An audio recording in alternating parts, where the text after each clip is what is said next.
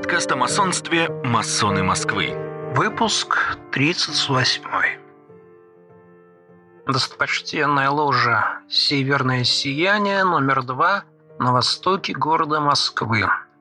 6021 год. Света истины. Зодческая работа брата Михаила Л. в степени ученика. Блаженные и нищие духом. Масоны Москвы. Жить надо по естеству.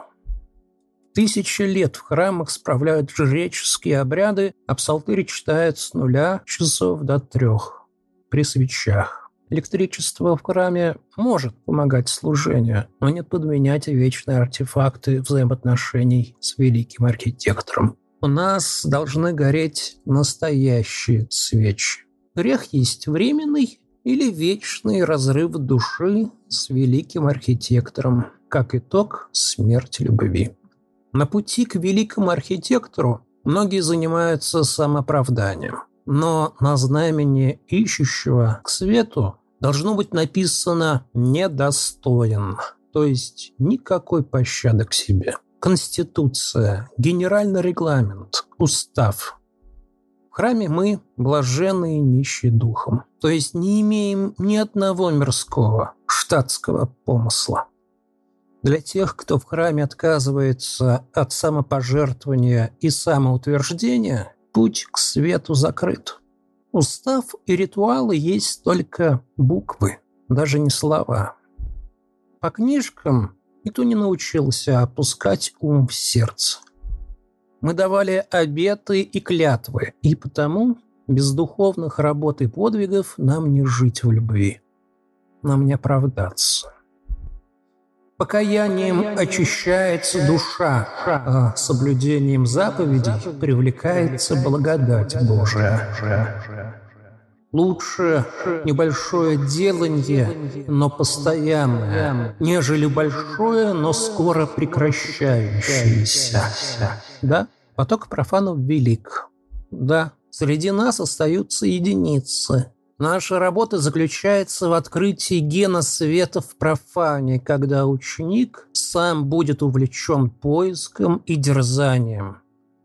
Невозможно на примерах материи окончательно понять тонкий ангельский план, душу и дух. И тут мы должны не забывать, что идя в обучение в платонической любви, мы трижды не равны с учениками, а их молчание должно помочь нам довести до них больше. Наши объяснения должны быть таковыми, чтобы навсегда предвосхитить наш взгляд, наивные и отвлекающие от темы вопросы. Правы те, которые говорят, что любовь к Богу – это есть физиология – Главное не прочитать молитву, а почувствовать абсолютную беззащищенность, надежду на любовь и благодарность, что мы еще живы, что сейчас самый лучший момент в моей жизни. Первое. Наш путь в храме мы начинаем с любви. Второе. С одной из составляющей этого огромного и многогранного значения любовь. Третье. Любовь это всегда точка притяжения. Точка притяжения к чему-нибудь или кому-нибудь. К матери, к родине. Притяжение к родному селу или городу. Точка притяжения к женщине, к семье, к детям. Точка притяжения к знаниям, к учителю. Платоническая любовь. Сейчас это выражение склоняет во все стороны. В сети чего только не увидишь от мерзости до легкой романтики. Четвертое. Платоническая любовь – это одна из глав кодекса поведения ученика. Пятое. Любовь к учителю, который дает знания, который поддерживает по жизни, который проверяет, насколько ты усвоил эти знания, насколько они тебе понадобятся, который поправляет в пути. Шестое. Мы часто слышим «вот платоническая любовь». И редко задаем себе вопрос, что же это такое? Потому что чаще всего почему-то происходит такое объяснение, что платоническая любовь – это любовь созерцательная, без прикосновений, без сексуального притяжения, без каких-либо знаков, а лишь созерцание объекта любви. Седьмое. На самом деле платоническая любовь – это любовь учеников к учителю, к Платону, коню, который перепахивает поле знаний. Любовь безответная, потому что обратная любовь учителя к ученикам совсем другая. Учительская, назидательная, отцовская и материнская одновременно. Восьмое. Закон, по которому обучал великий Платон своих великих учеников, был достаточно прост. Прежде чем задать вопрос учителю Платону, ученик должен был убить в себе гордыню и зависть. Ученик должен молча, лишь созерцая, принимать уроки Платона в течение пяти лет. Девятое.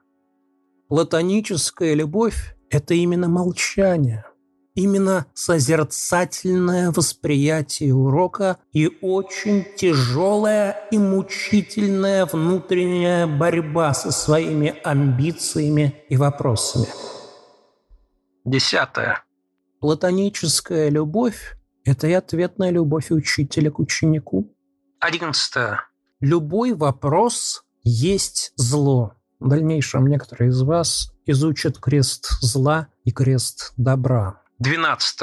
А пока молчание на уроках и лекциях – это любовь ученика к учителю и другим участникам. Только в этом случае прилежный ученик Платона получал и получит любовь учителя, любовь знаний к ученику.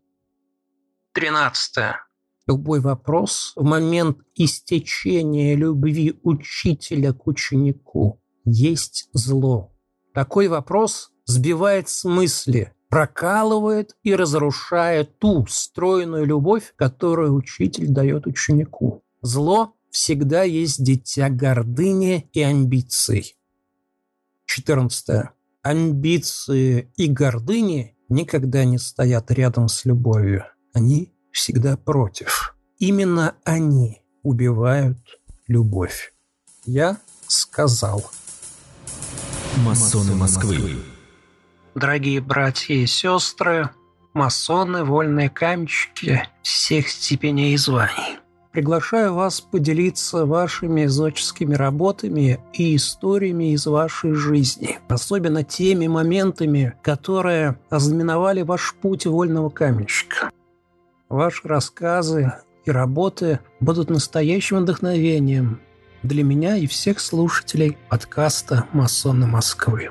Пожалуйста, при отправке материалов на адрес zr собака масоны Москвы укажите свое имя, название послушания, а также название и номер вашей ложи. Эта информация будет использована исключительно для подтверждения вашей принадлежности к ордену и гарантии подлинности рассказов.